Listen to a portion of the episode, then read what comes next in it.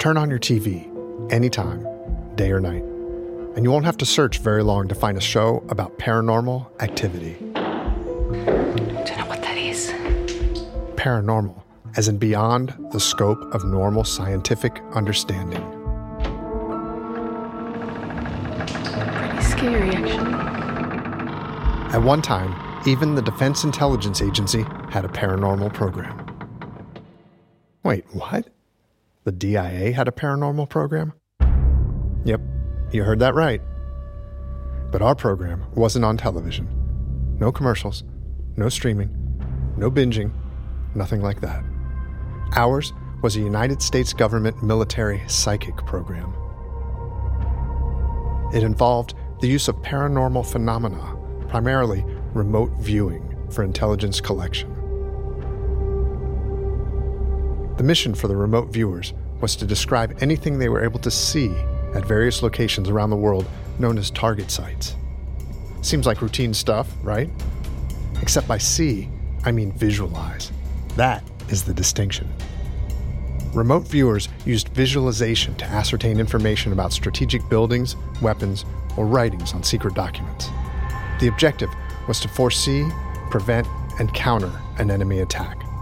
It sounds a little out there, but it really did happen, and the program's name was Project Stargate. This is DIA Connections. What if the Soviets are able to figure out ways to influence and control human behavior? Well, if they are, then we must too. And so there began this race, not the space race, not the arms race, but the psychic race. I would have to put myself in a self hypnotic state where I had to go down and relax. And when you go down, you start visualizing. Sometimes you just know things. It's more like a, it, it just comes into the body or it comes into the mind. But when the third eye opens, you see it. The fact that I kept seeing data, I couldn't just dismiss it. There's some physics or God knows what involved here that we're simply not privy to. And that's how I came to accept it. Thanks for joining us for what should be a real mind bender. We're calling this one Strange Things at DIA.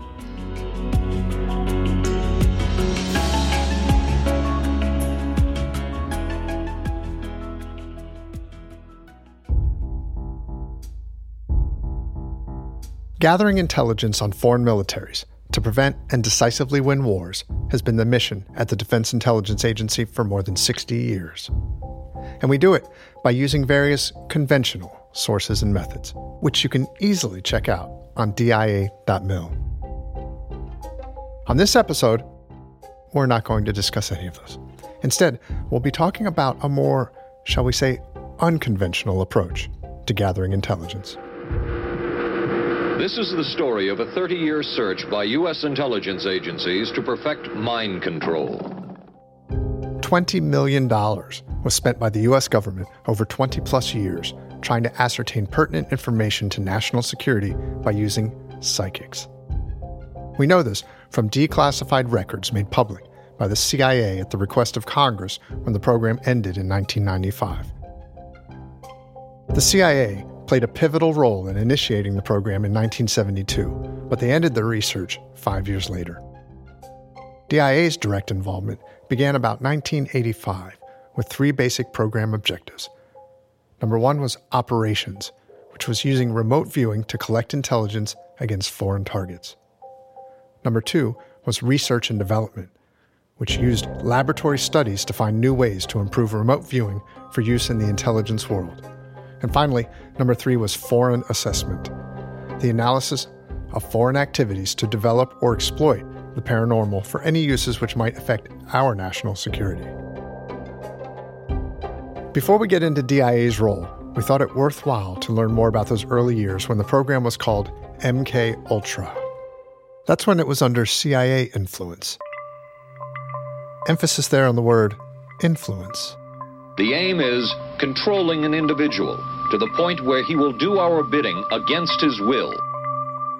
Project MK Ultra was a study that used the drug LSD to test its effects on mind control. And if the name MK Ultra sounds a little familiar, you might just be a fan of Stranger Things, the hit sci-fi series on Netflix. A subplot of the show is rooted in the very real secret CIA program. It's referenced with regards to the character named Eleven, a girl with amazing psychokinetic abilities. Eleven, are you listening? Yes, indeed, there were some strange things happening at the CIA and at DIA too. Here to explain is our first guest, author Annie Jacobsen. The earliest moments of the phenomena program, of these various psychic programs having to do with ESP, having to do with psychokinesis, stem from those MK Ultra programs, which had to do with investigating, you know, whether or not it is possible to control human behavior. Annie Jacobsen is a New York Times bestselling author and Pulitzer Prize finalist. She spoke with us about her book Phenomena The Secret History of the U.S. Government's Investigations into Extrasensory Perception and Psychokinesis. Annie, thanks so much for joining us. Thank you for having me. Annie, let's get right into it. In your book, you write about a discovery at the end of World War II, which, if it were in the wrong hands, or in this case, the wrong minds, had the potential of turning psychokinesis into a lethal weapon. Can you talk about that? It is fascinating to think that a lot of this began, and this is in my research, with the idea of that the Nazis were working on these programs. So much of that information comes from the Nazi documents which we captured after World War II. And a very specific set of Nazi documents called the Ahnenerbe documents, which were part of Heinrich Himmler, the Reichsfuhrer SS sort of, you know, pet program, dealt with the occult, dealt with the things that are normally affiliated with superstitious people. And maybe the CIA and the Defense Department wouldn't have been that interested in it. Maybe they would have written this off as, you know, insane, except for the fact that the Soviets got half of the Ahnenerbe documents. And so there began this race, not the space race, not the arms race, but the psychic race. Okay, a psychic arms race sounds frightening. I assume that the CIA had to know what the reaction would be if this information was released to the public. The people at CIA that were involved in the very sort of origins of the actual CIA program, they were very clear about how crazy a lot of this would be seen, right? So there was under no circumstances did CIA want to be associated with this program, and yet they wanted the program at the same time, which I find kind of brilliant and fascinating. And, you know, there was a very clear set of CIA ground rules, which I found in the uh, archives, which are incredibly interesting in and of themselves. One of them was this, okay, and I'm going to quote here. It says, It makes no difference whether you are a believer or a non believer or somewhere in between. And then I'll paraphrase here. They just go on to say, We just want to have the information about whether or not this is real. And if it is real or if it's even partially real, how can we use it in espionage? How can we use it in intelligence gathering purposes? And they made sure to keep the program under wraps, mostly because of this reason, you know, that they didn't want anyone making fun of it. I want to step back for a second and ask you about your personal interest in this. Why the fascination with paranormal intelligence? I'm a national security reporter, so I write about war and weapons and security and secrets. And I found that this subject, it was secretive for a number of reasons. A, because it was a special access program, which made it very classified. And two, the subject matter being dealt with, extrasensory perception, also known as ESP, and psychokinesis, PK, are these incredibly sort of occultish, mystical, magical concepts that one does not necessarily associate with the intelligence community and the military community. And so I think a lot of the secrecy in this is sort of the double edged sword of both of those concepts. Can you explain how psychokinesis is different than ESP? You know, extrasensory perception is like the short version of that would be mediums or psychics telling you everything from your future to I see things in your past. Psychokinesis, also called telekinesis sometimes, is a very different concept from that because it involves allegedly the physicality of things. So, in short, psychokinesis is defined as being able to perturb matter with the mind. So, like affecting physical things with your mind. And remote viewing is defined as the ability to describe remote areas or concealed data via some unknown mental processes. Where and when was that term first used? It wasn't until 1972 that the program really got going at CIA, at Stanford Research Institute, a lab there out in Stanford, California. And that is where the CIA tasked some of its sort of defense contracted scientists to figure out if there was any science behind this idea of ESP. And that is where the term remote viewing was first born.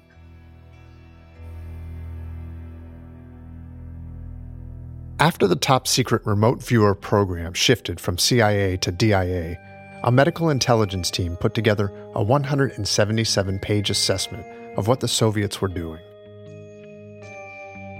It stated that they were really looking hard at electromagnetic and magnetic fields, trying to explain the paranormal through real scientific analysis. They were looking at autosuggestion, psychokinesis, ESP, dream state clairvoyance, precognition, and telepathy. Annie, during that time, what was the fear in the intelligence community, and more specifically at the DIA, about mind control and the damage that it could inflict?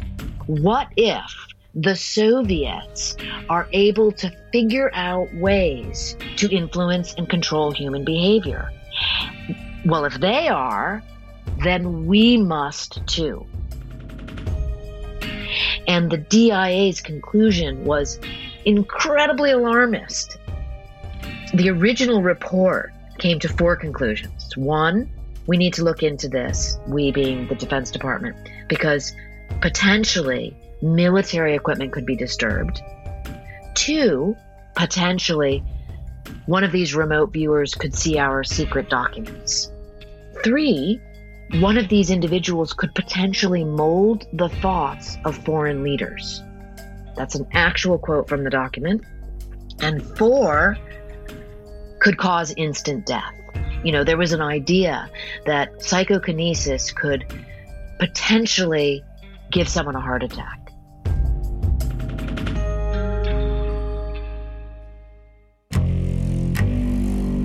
The program was not without its share of skeptics, but even the most pessimistic person would think that it's worth looking into because of a few factors. First, it's cheap. Only a handful of remote viewers are needed to supply espionage information. And it's passive.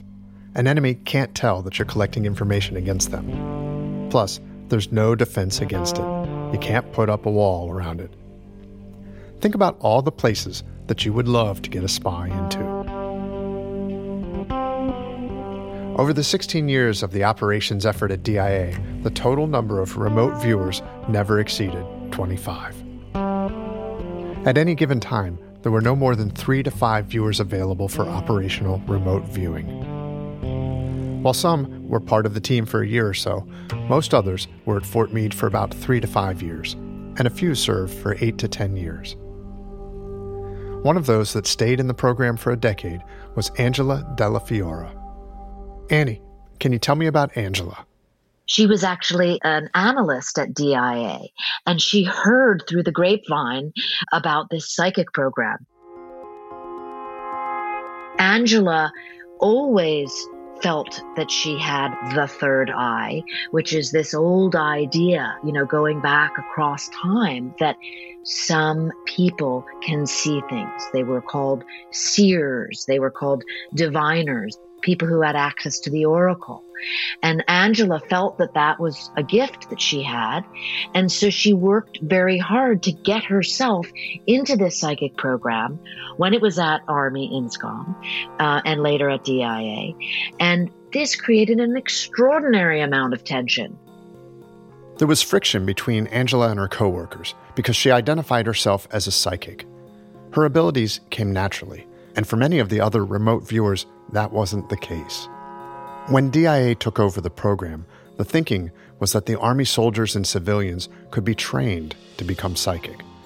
After all, anything that would aid in demystifying it from the supernatural was beneficial to the program's staying power. And so you had these very masculine military individuals who were learning remote viewing because darn it, it was a skill. And then along comes Angela with her third eye and she outperforms all of them. When you say she outperforms all of them, what do you mean? What unique abilities did she have that set her apart from the others? You know, Angela was so good at so many different things that the chief of DIA's Science and Technology Department, Jack Verona, was convinced that Angela had this talent to locate people. And so she became incredibly valuable to Dr. Verona, and he gave her awards, and he often used her skills above all of the other so called remote viewers at DIA. Angela was always the one chosen for the hard jobs. I thought she was excellent. That's Dr. Jack Verona speaking about his prized remote viewer, Angela Dellafiora. We'll hear more from Dr. Verona about Angela in a moment. But first, here's a little bit about his Defense Intelligence Agency legacy and his connection to the Stargate program. In 2021, he was inducted into the DIA's Torchbearer Hall of Fame. It's an honor bestowed to former employees who distinguished themselves during their careers with extraordinary achievements. Dr. Verona came to DIA in 1964 as the head of a new unit addressing nuclear energy eventually becoming the director of the Science and Technology Directorate. He was known to have an open mind, and he was willing to explore and change scientific norms. And that was essential in overseeing the Stargate program, which he did for 10 years. He's a DIA treasure, and we were thrilled when he graciously gave us a few minutes for a few questions about Stargate. I think you'll find his answers to be quite interesting. The first thing we wanted to know was how was a controversial program like this able to survive for as long as it did? One of the really credible things that kept it going, going, going, was it had congressional approval, high level congressional approval. Senator Glenn, Senator Pell, Senator Nunn. I mean, these are, these are key people, right? And we asked why it was important for DIA to take over the program from the CIA. I wanted to know whether there was a threat to the to the country or not. And so the only way you do it is you check take the program over and determine as best you can is it is it fraudulent? Is there something to it? Is there a threat? Can we use it? And if, if it's a threat, what can you do to counteract it? Know, all these kind of things. Dr. Verona was once quoted as saying, The implications of this could be revolutionary. His answer surprised us when we asked if he still had doubts about its validity. Yeah. The fact that I kept seeing data, I couldn't just dismiss it. There's some physics or God knows what involved here that we're simply not privy to. And that's how I came to accept it. Finally, we asked him what he thought about Angela Dellafiora.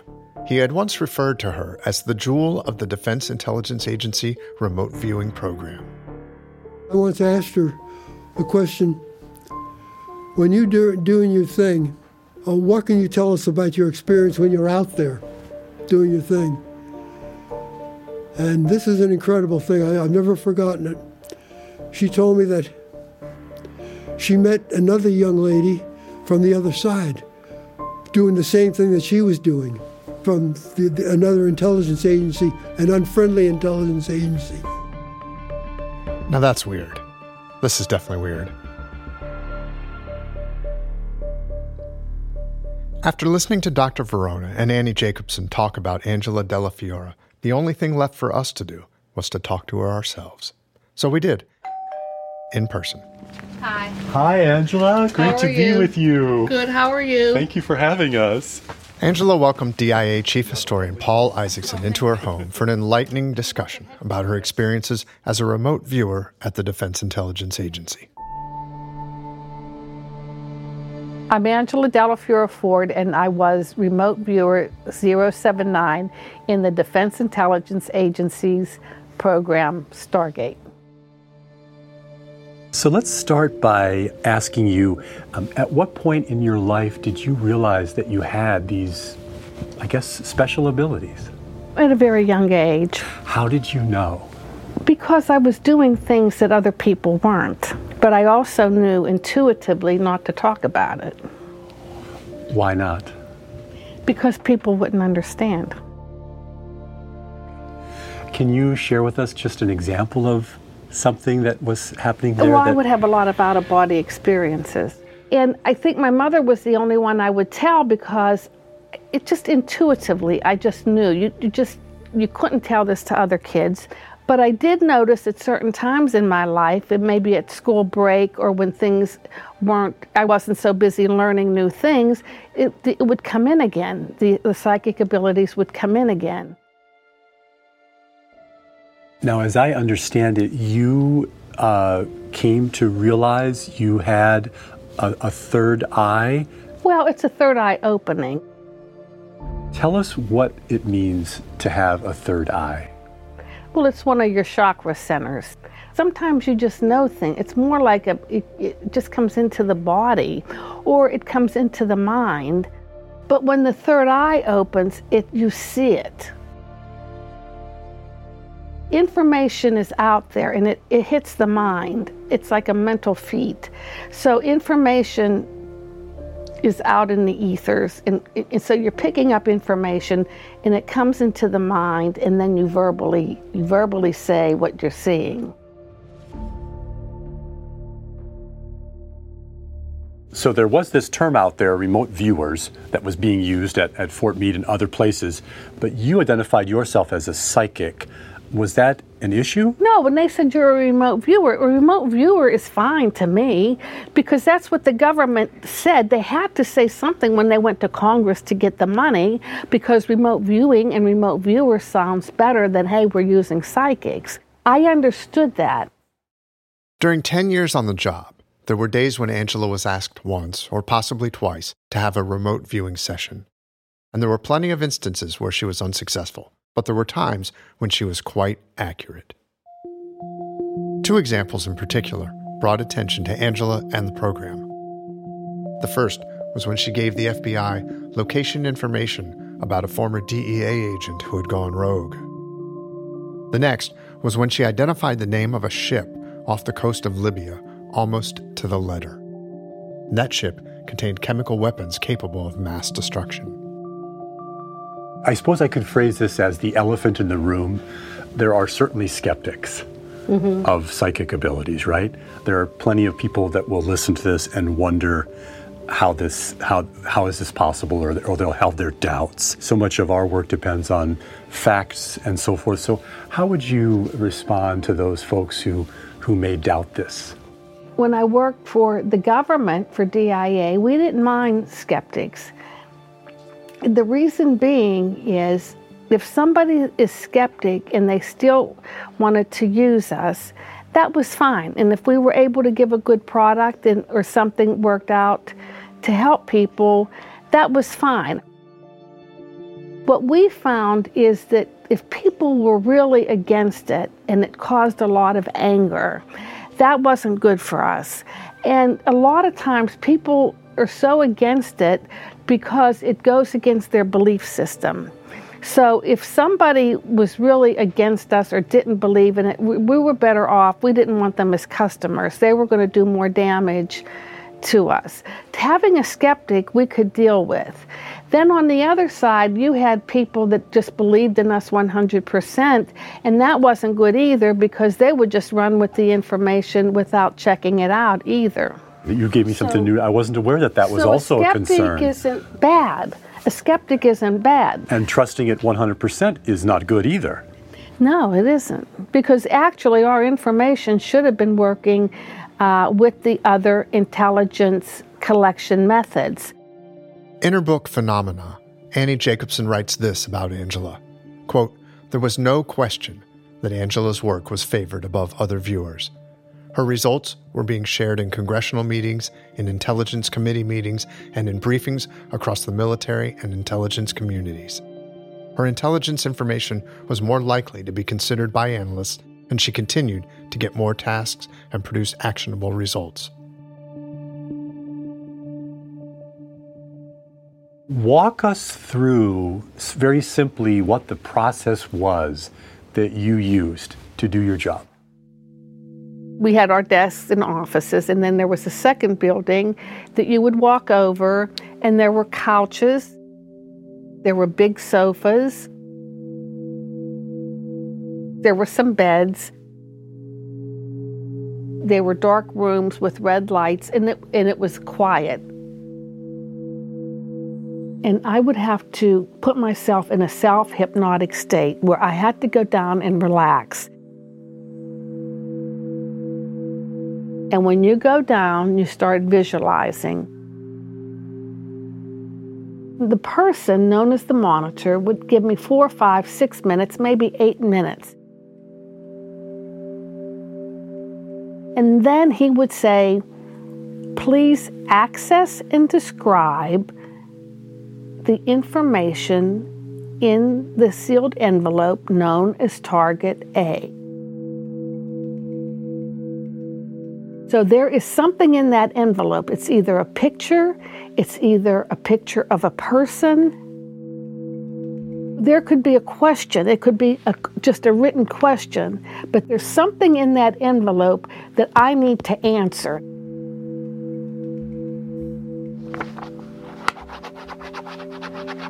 And then I would come out and I would draw pictures and write a report.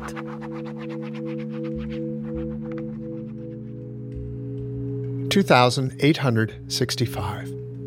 That's how many remote viewing sessions were documented over the lifetime of the program. And that number was the result of being tasked by 19 different agencies. But what exactly does an RV session sound like? What you're about to hear is not Angela. We'll get back to her in a moment. This is from a session that took place prior to the program coming to DIA. The first voice is the monitor of the session, and the other voice is the remote viewer. For time purposes, his responses have been edited closer together. Okay, basically what I have here in this sealed envelope is a 200 square mile mm-hmm. map. And the desire for information is to begin by describing the general terrain, mm-hmm. what it looks like, and then to look for target areas I had a feeling like this whole area is also used for simulated uh, simulated combat type of things. I keep trying to get a picture of what the equipment or the material or whatever it is that's here, and I keep getting. Uh, I get snap impressions of chain link fences, but not in any specific place. It seems like they're all over the place in different areas and I just get across the board all kinds of uh, military hardware. The impression of helicopters, predominantly. Uh, a real grab bag mixture of different armored type vehicles. The only specific one that comes to, to mind is uh, uh, BMP, which is a Soviet armored vehicle. I think it's got an anti-aircraft gun. simulated uh, opposing force activities or plans or concepts of operation.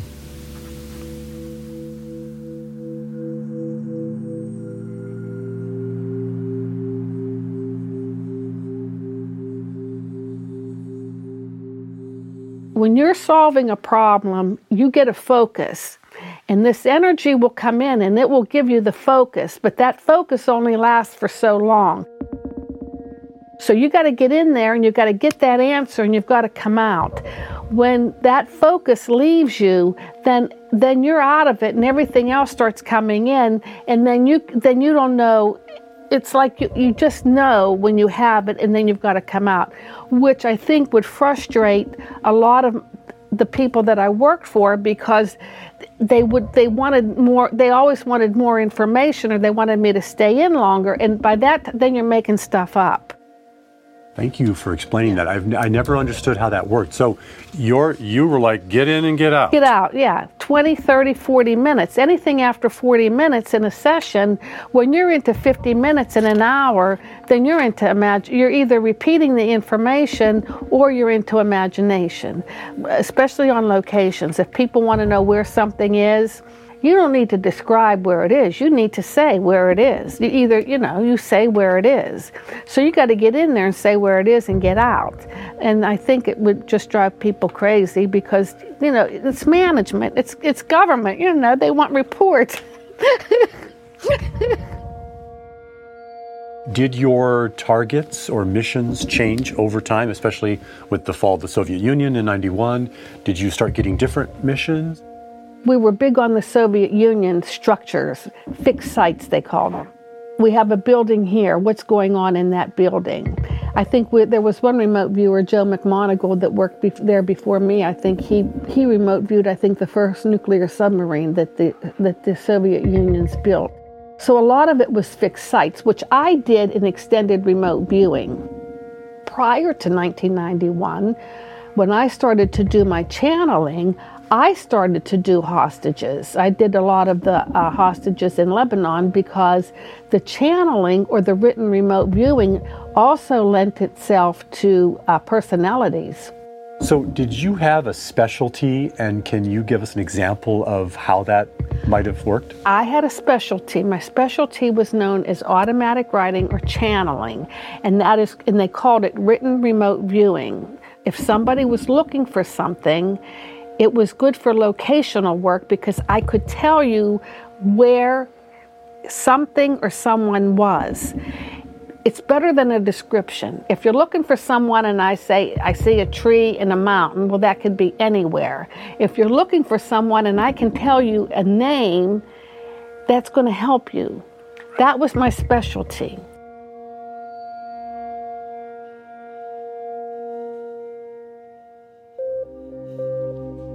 Angela was a shining star in Stargate, but her efforts weren't enough to sustain it. During the 1990s, due to several factors, the new DIA management was not keen on the program, leading to disarray. In February 1995, this led to a congressionally directed action that called for a transfer of the program to the CIA, where it was unceremoniously canceled after an independent study concluded that, quote, enough accurate remote viewing experiences existed to defy randomness, but that the phenomenon was too unreliable, inconsistent, and sporadic to be useful for intelligence purposes. End quote. That's the official reason for ending it. Unofficial reasons run the gamut from politics, money, unrealistic expectations, lack of consistent positive results, to just too many naysayers. The definitive reason is an enigma, which seems appropriate for a show about the paranormal. Once again, here's author Annie Jacobsen, who has her own theory. When you're thinking of taxpayer dollars spent, certainly when it comes to the Defense Department, it is very wise to be running programs that have to do, that, that pass scientific method muster. Those are just five simple steps in any laboratory experiment. You make observations, come to a hypothesis, then you make a prediction, Then you experiment and you draw a conclusion. And you have to be able to repeat this over and over again in order to define something as scientific. Well, remote viewing lives way outside of those bounds. And anyone will tell you, oh, it works sometimes and it doesn't work other times. That's when I say anyone, I mean someone who actually believes that this is a legitimate intelligence product. So the fact that that it cannot be relied upon makes it a poor area to spend a lot of money in, a lot of taxpayer dollars in. As for Angela Dellafiora Ford, the end of Stargate didn't mean the end of her intelligence career. She remained at DIA for 15 more years, winning numerous awards while serving her country as an analyst until her retirement in 2010. She even received high praise from a high level admirer. William Cohen, former Secretary of Defense under President Clinton, wrote this about her in one of his books quote, We owe her a special debt of gratitude for lifting the veil that conceals the world of the paranormal. So, looking back on your work with the Stargate program from 1986 to 1995, how did you feel about your work? Were you proud of it? Oh, yeah. I, I was very proud. I did what other people couldn't do. To learn more about the Defense Intelligence Agency, check us out on social media or go to dia.mil. And don't forget to rate, review, and subscribe to DIA Connections. Thanks for listening.